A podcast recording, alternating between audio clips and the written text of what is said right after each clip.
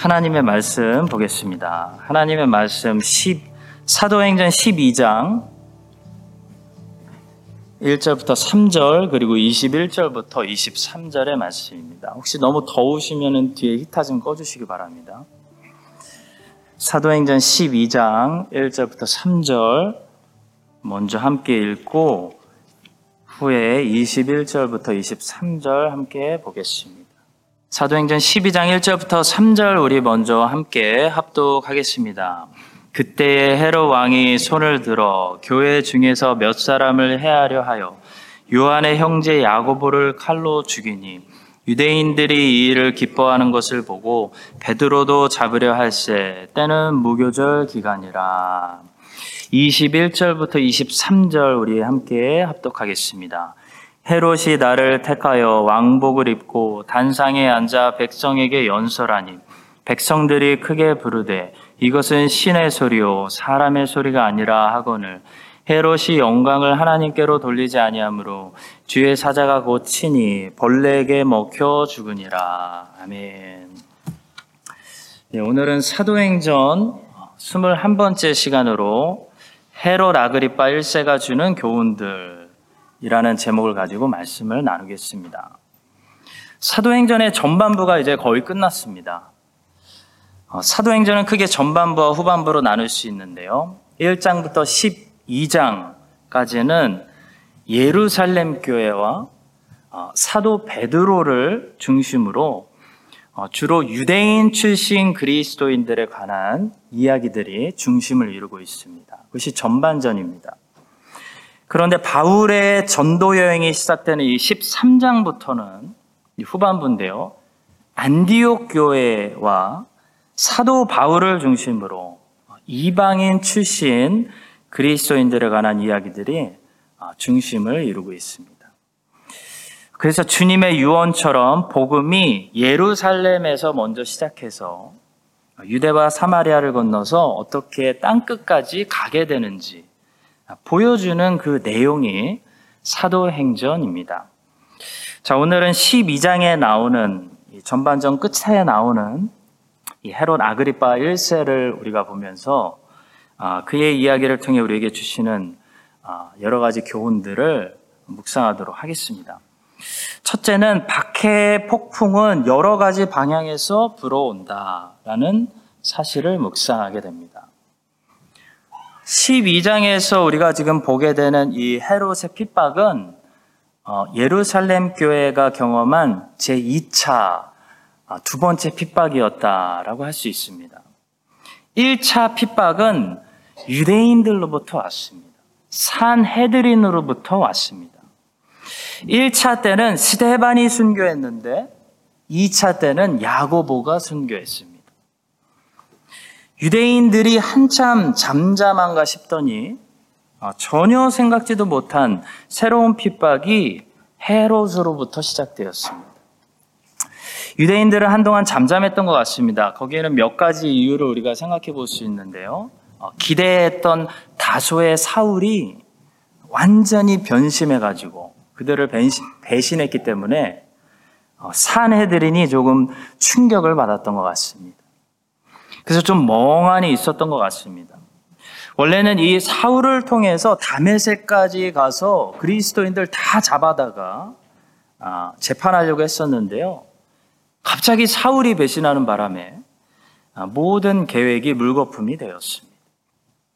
또 가말리엘의, 가말리엘의 충고가 그들을 어느 정도 잠잠하게 했던 것 같습니다. 가말리엘이 뭐라고 충고했죠? 가만히 놔두자. 아, 만약에 이 사람들이 하나님으로부터 났으면 우리가 하나님을 반대하게 되고 그들이 하나님으로부터 나지 않았으면 이러다가 조용히 없어진다.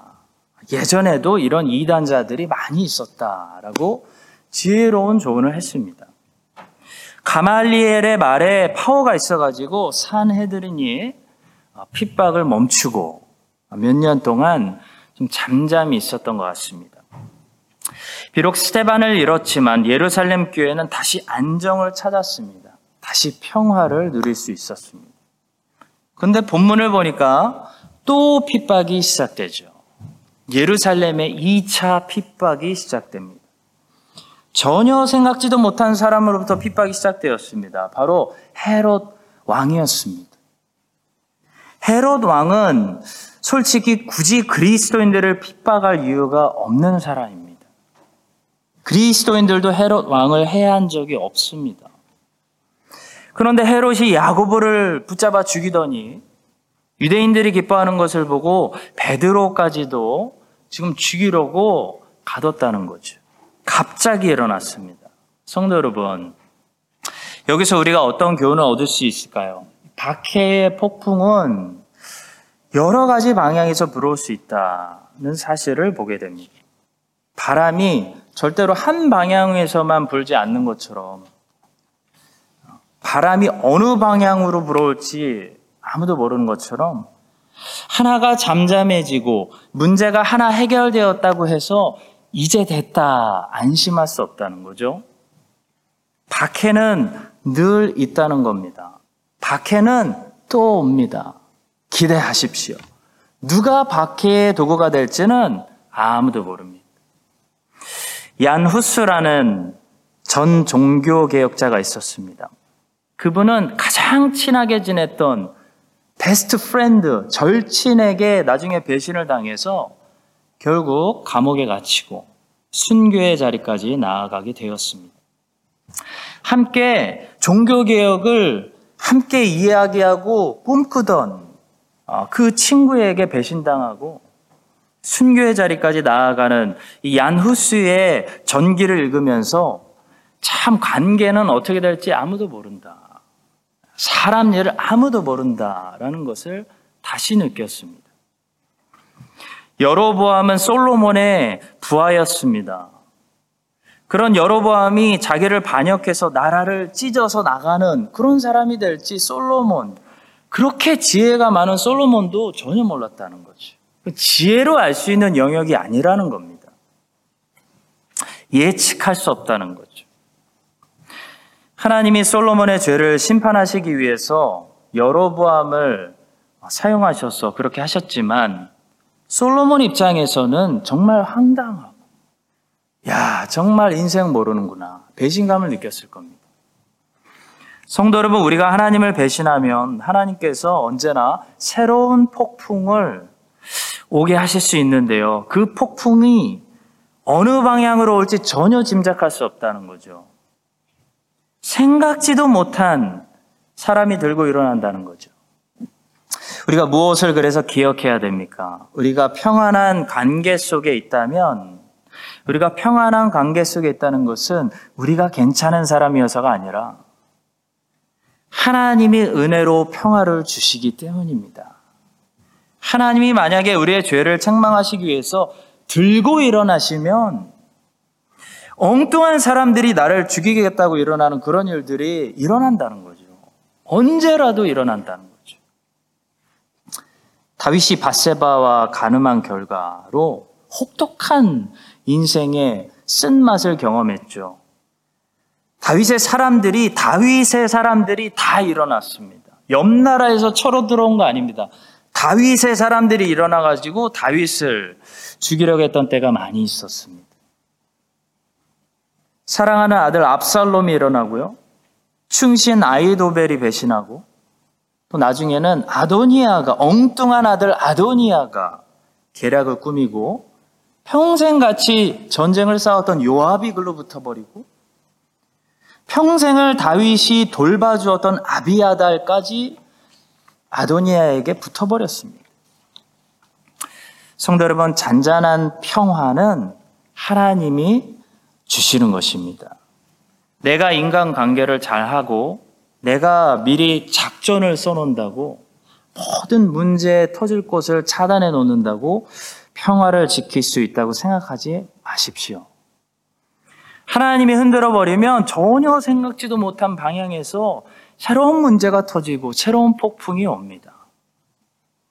여러분과 제가 이 사실을 기억하고 오늘의 평화와 안전은 하나님이 주시는 거구나.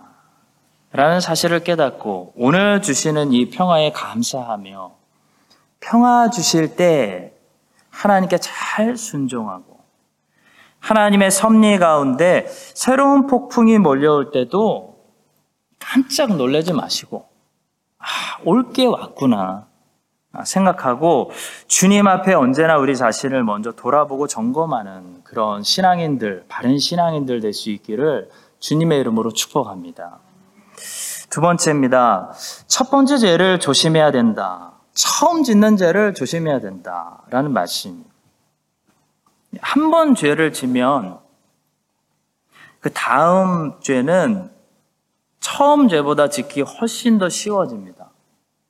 야고보를 죽이기가 어려운 것이지 야고보를 한번 죽이면 베드로는 죽이기 쉽다는 거죠.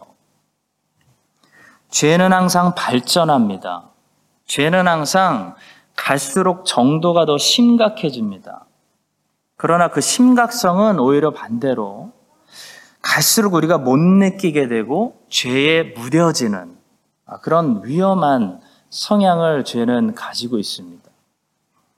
헤롯이 왜 갑자기 야고보를 죽이기로 결단했는지 정확한 이유는 알 수 없습니다. 아마도 세례 요한이 옛날에 헤롯 안티파스의 죄를 거리낌없이 책망해서 헤롯 안티파스가 세례 요한을 감옥에 가두었던 것처럼 어계의 별명을 가지고 있었던 이 불같은 야고보가 헤롯 아그리파 왕의 죄를 가감하게 공개적으로 책망하지 않았을까 그저 상상해 볼 수는 있습니다. 어쨌든 헤롯 아그리파 왕은 유대인들을 처음 핍박하기 시작합니다. 교회 중에서 몇 사람을 해치려고 처음 시도했고 끝내 처음으로 자기 손으로 피를 묻혀서 유대인 그리스도인 야고보를 칼로 죽이는 죄를 짓고 말았습니다. 자, 그랬더니, 그랬는데, 거기서 멈추질 않, 않더라는 거죠. 죄는 절대로 거기서 끝나지 않습니다. 죄를 끝낼 수 있는 것은 회개밖에 없습니다. 회개하지 않으면 죄는 멈추지 않습니다. 멈출 줄 모릅니다. 쉴 줄 모릅니다. 계속 전진하죠. 그냥 전진만 하는 것이 아니고 점점 더 크게 발전합니다. 그냥 크기만 커지는 것이 아니고 그 내용과 정도가 더 악해집니다. 그 내용도 악해집니다. 그냥 정도만 더 악해지는 것도 아니고 죄의 심각성을 우리가 점점 더 덜 느끼게 됩니다. 익숙해지는 거죠. 죄에 묻어, 무디어지게 되게 만듭니다. 헤롯은 처음에 야고보를 죽이기, 전까지 나름 양심의 가책을 느꼈을 것입니다. 야고보라는 이 큰 무리의 리더를 별 재판도 없이 죽인다는 것은 아무리 고대 왕이지만 절대로 쉬운 일이 아닙니다. 특히 재판을 중요하게 생각하는 로마 사회에서는 절대로 쉬운 일이 아닙니다. 간단한 문제가 아닙니다. 빌라도가 죄가 없는 예수님을 그렇게 놓으려고 애썼다는 것을 기억하십시오. 빌립보 사람들이 죄명도 없는 바알과 신라를 시컨 때리고 가두었다는 사실에 나중에 몸을 떨었다는 사실을 기억하십시오. 로마의 군대가 죄를 찾지 못하는 바울 한 사람을 지키기 위해서 어떻게 움직였는지 생각해 보시면 로마 사회에서 죄명도 없이 불법으로 사람 한 명을 죽이는 것이 얼마나 어려운 일인지 생각할 수 있습니다. 그런데 헤롯은 야고보를 죽였습니다. 근데 한 번 죽이고 나니까 더 담대해졌습니다. 그래서 이번에는 베드로도 죽여야 되겠다 라는 생각을 했습니다. 성도 여러분, 죄는 회개하기 전까지 점점 더 커지고 더 심각해지고 점점 더 심각성을 못 느끼게 하는 그런 힘이 있다는 것을 우리가 알아야 됩니다. 어렸을 때는 엄마 아빠 앞에서 거짓말 한 번 했다가 들키면 펑펑 울었었던 기억이 납니다. 내가 거짓말을 했다니. 내가 거짓말을 했다는 사실이 엄마 아빠에게 거짓말 했다는 사실이 너무 무서워서 펑펑 울었던 그런 기억이 아마 다들 있으실 겁니다. 근데 점점 어른이 돼가면서 우리는 어떻게 됐죠? 별로 심각한 내용이 아니면 거짓말 정도는 양심에 꺼리낌 없이 얼굴빛 하나도 별하지 않고 할 수 있는 죄에 무뎌지는 그런 사람들이 되는 것을 보게 되지 않습니까? 우리 고난 주간에 우리가 해야 할 것은요, 우리의 죄를 우리가 심각하게 성령님의 조명 안에서 보게 되는 것입니다. 예수님이 왜 2000년 전에 십자가로 가셔야 했습니까? 여러분과 저의 죄 때문입니다. 우리는 너무나 익숙해져서 이제는 별로 양심의 가책도 느끼지 못하는 그 죄가 너무 심각하기 때문에 예수님께서 십자가로 가신 겁니다. 점점 더 포악해지고 점점 더 악해지고 점점 더 피해 굶주려지고 있는 헤롯의 끔찍한 모습을 보면서 점점 더 죄에 익숙해지고 무디어지는 이런 헤롯의 모습이 여러분과 제 안에는 없는지 오늘 돌아보며 이 고난 주간에 모든 죄들을 정말 우리 중심으로부터 다시 한번 애통하고 회개하는 그런 우리 모두가 될 수 있기를 주님의 이름으로 간절히 축복합니다. 세 번째로 악을 보면 악을 침묵하지 말고 책망해야 된다는 사실입니다. 악을 보고 악을 책망하지 않고 동조해서 그 사람이 더 악한 죄를 담대히 짓도록 만들어버린 유대인들의 잘못을 묵상하게 됩니다.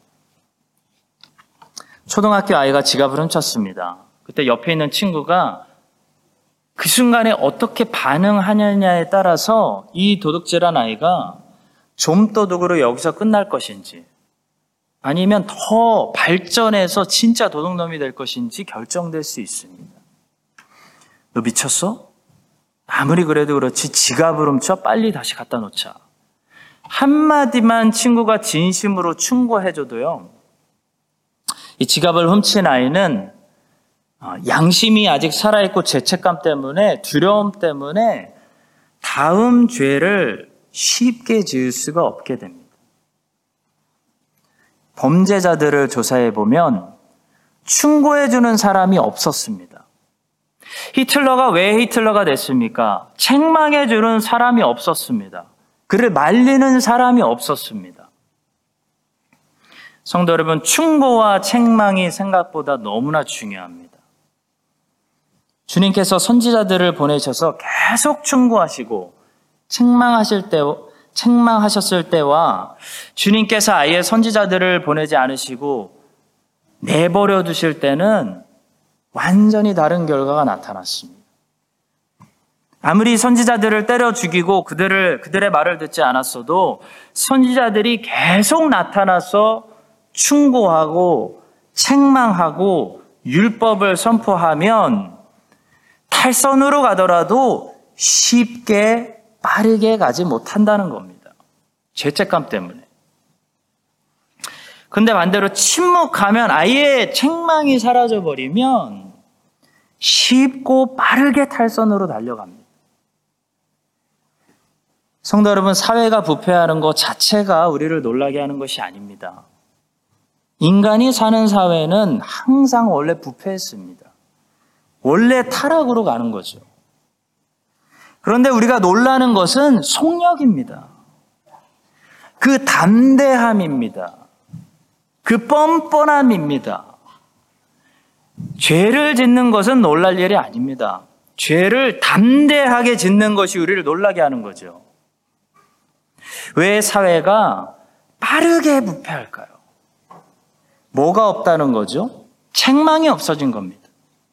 책망하는 입술, 입술들을 법하고 아, 이 사회 문화가 다 막아버린 거죠. 구약으로 하면 선지자가 사라진 겁니다. 이세벨이 책망 듣기 싫어서 선지자들 다 죽인 거와 같은 겁니다. 엘리야만 남았습니다. 엘리야만 책망했습니다. 그 책망 듣기 싫어서 엘리야도 죽이려고 이세벨이 찾았죠. 책망이 너무나 중요합니다. 유대인들은 헤롯이 야고보를 죽였을 때 직접 죽인 것은 아니었지만 헤롯의 잘못을 침묵했습니다. 오히려 잘한다, 잘한다, 동조했습니다. 여러분, 헤롯이 왜 베드로를 잡았냐면 유대인들이 좋아했기 때문입니다. 3절의 말씀이죠. 유대인들이 이 일을 기뻐하는 것을 보고 베드로도 잡으려 할세. 때는 무교절 기간이라. 유대인들은 그리스도인들을 직접 죽이지는 않았어도 유대인들은 하나님 앞에서 공범이 됩니다. 야고보도 유대인인데 만약 유대인들이 왜 죄 없는 사람을 죽였냐고 헤롯을 맹렬히 비난했다면 헤롯은 유대인들 무서워서 핍박을 멈췄을 겁니다. 그러나 유대인들은 기뻐했습니다. 동조했습니다. 침묵했습니다. 가만히 있으면서 속으로 더 해라, 잘한다, 라고 생각했습니다. 유대인들이 기뻐하는 것을 보고 헤롯이 더 날뛴 겁니다. 그래서 유대인들은 무죄가 아니죠. 유대인들은 유죄입니다. 침묵죄, 동조하는 죄, 책망하지 않은 죄, 부추기는 죄를 가지고 있는 공범입니다. 성도 여러분, 우리는 우리의 손으로 직접 죄를 짓지 않지만 공범은 아닐까요? 세상의 죄를 침묵으로 동조하고 있지는 않을까요? 하나님의 사람들은 구약의 선지자들처럼 하나님의 말씀으로 세상을 책망해야 됩니다. 세상이 미워하더라도 듣기 싫어하더라도 엘리야처럼 책망해야 세상이 느리게 타락하고 어렵게 죄를 짓는 것이지 우리가 침묵해버리면 아예 책망을 없애버리면 우리 자녀들이 앞으로 살아가야 되는 세상은 걷잡을 수 없이 타락합니다. 죄를 짓더라도 쉽게 지을 수 있는 그런 세상이 되고 만다는 거죠. 죄를 어렵게 짓는 것과 쉽게 짓는 것은 완전 다른 세상입니다. 죄를 쉽게 담대하게 지을 수 있는 세상에 와버리면 어떻게 우리 자녀들이 죄의 유혹과 싸워서 이기겠습니까? 죄를 짓는 것이 어려워야 죄의 유혹과 싸울 수 있죠. 죄를 짓는 것이 쉬운 세상에 오지 않도록 막으려면 지금 죄를 책망해야 됩니다. 가정에서 엄마 아빠가 선을 딱 그어놓고 있으면 아이들은 죄인들이라 선을 넘더라도 어렵게 넘습니다. 쉽게 넘지 못한다는 거죠. 그것이 부모의 존재감이죠. 엄마 아빠가 주일 성수 한 번도 빼먹지 않는 부모의 자녀들은 술 먹어도 그 다음날 교회 가야 되는데 라는 생각은 합니다.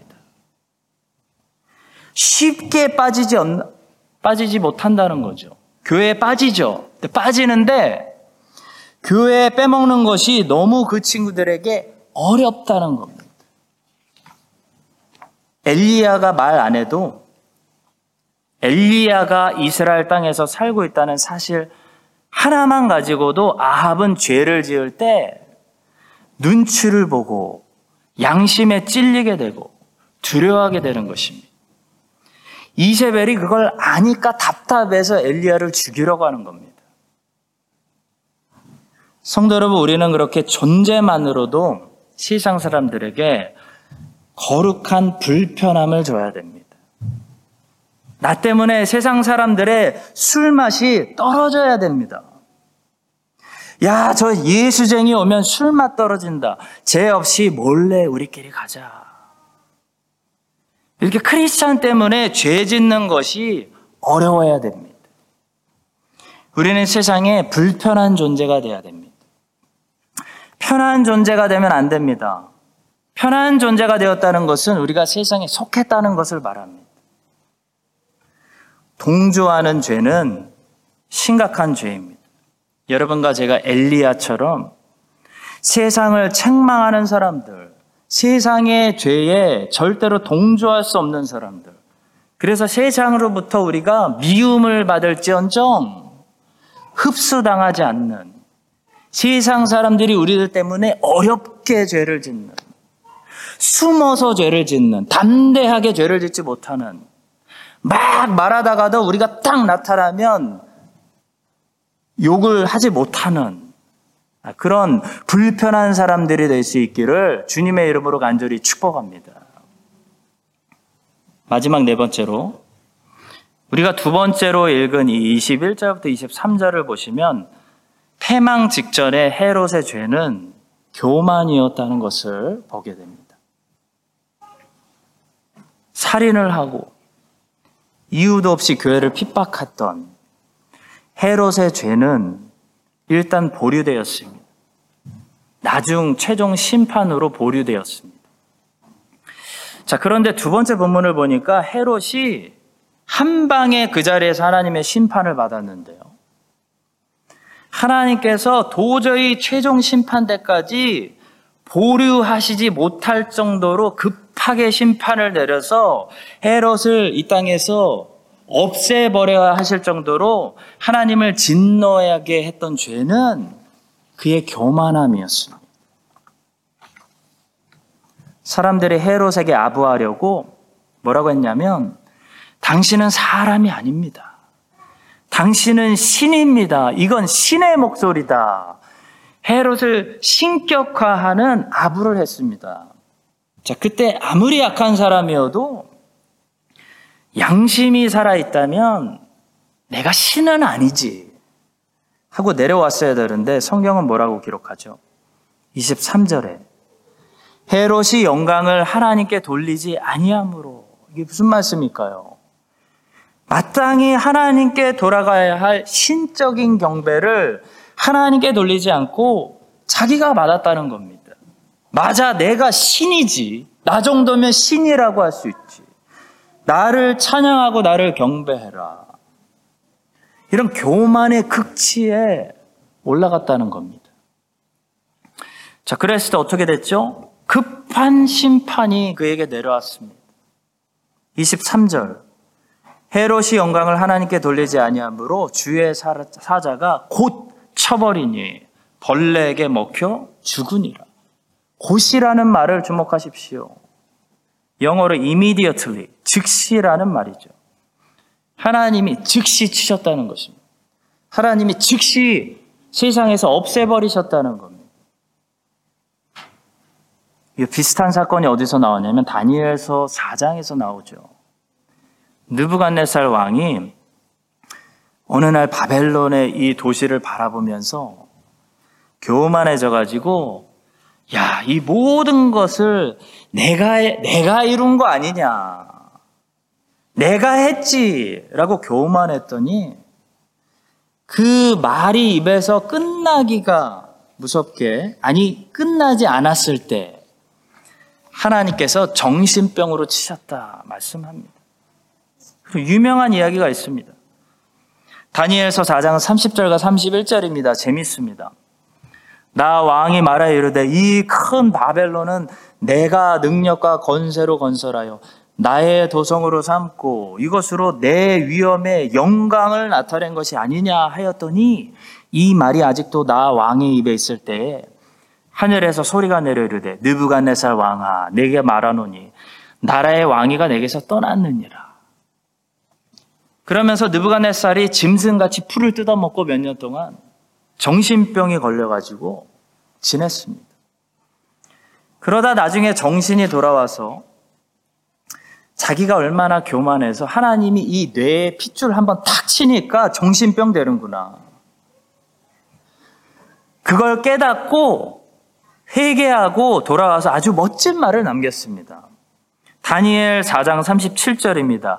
그러므로 지금 나 느부갓네살은 하늘의 왕을 찬양하며 칭송하며 경배하려니 그의 일이 다 진실하고 그의 행하심이 의로우심으로 교만하게 행하는 자를 그가 능히 낮추심이라. 성도 여러분, 하나님이 뇌에 핏줄 한번 탁 치시면 우린 정신병 걸리는 거죠. 느부갓네살은 겸손하여져서 하나님께 영광을 돌리면서 살았는데요.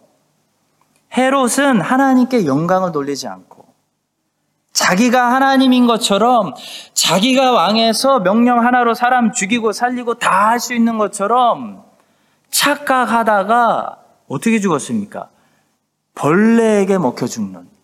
그냥 벌레는 밟으면 될 수 있는 존재라고 생각했는데 벌레가 나를 먹어 죽는 그런 비참한 심판으로 삶을 끝냈습니다.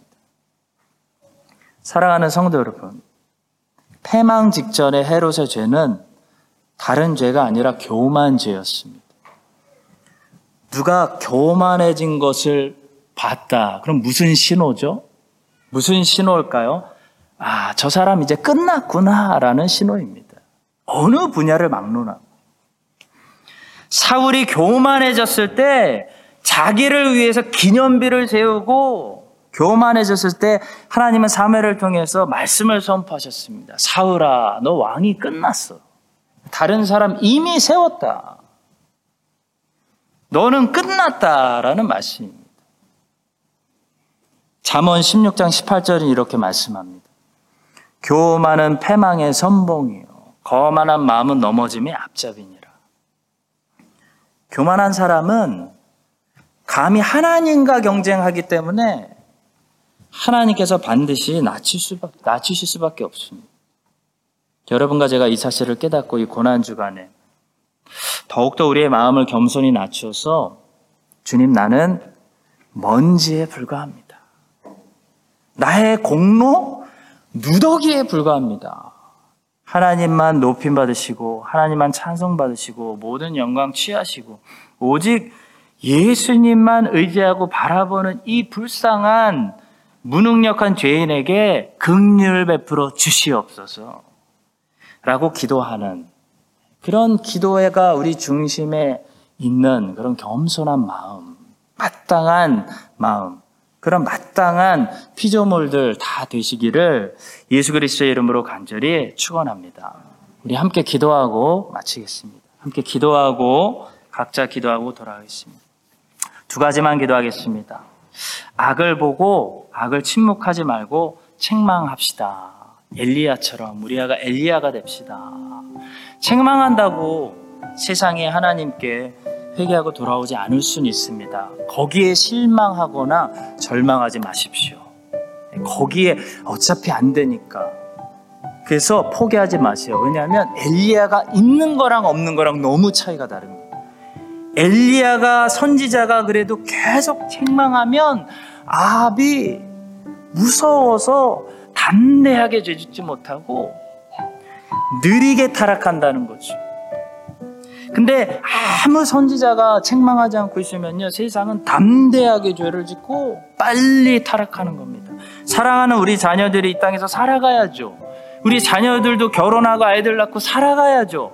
그럼 이 땅이 느리게 타락해야 되는데, 그러려면 우리가 지금 책망해야 됩니다. 여러분과 제가 엘리야가 돼야 된다는 거죠. 하나님의 말씀은 이렇습니다. 그건 죄예요. 죄를 지면 안 돼요. 이렇게 계속 책망하는 이 땅에 깨어있는 엘리야가 될 수 있도록 우리 함께 기도하도록 하겠습니다. 한번 더 기도하겠습니다. 함께 기도하고 각자 기도하고 가겠습니다. 패망의 선봉은 교만입니다. 망하고 싶으면 교만하면 됩니다.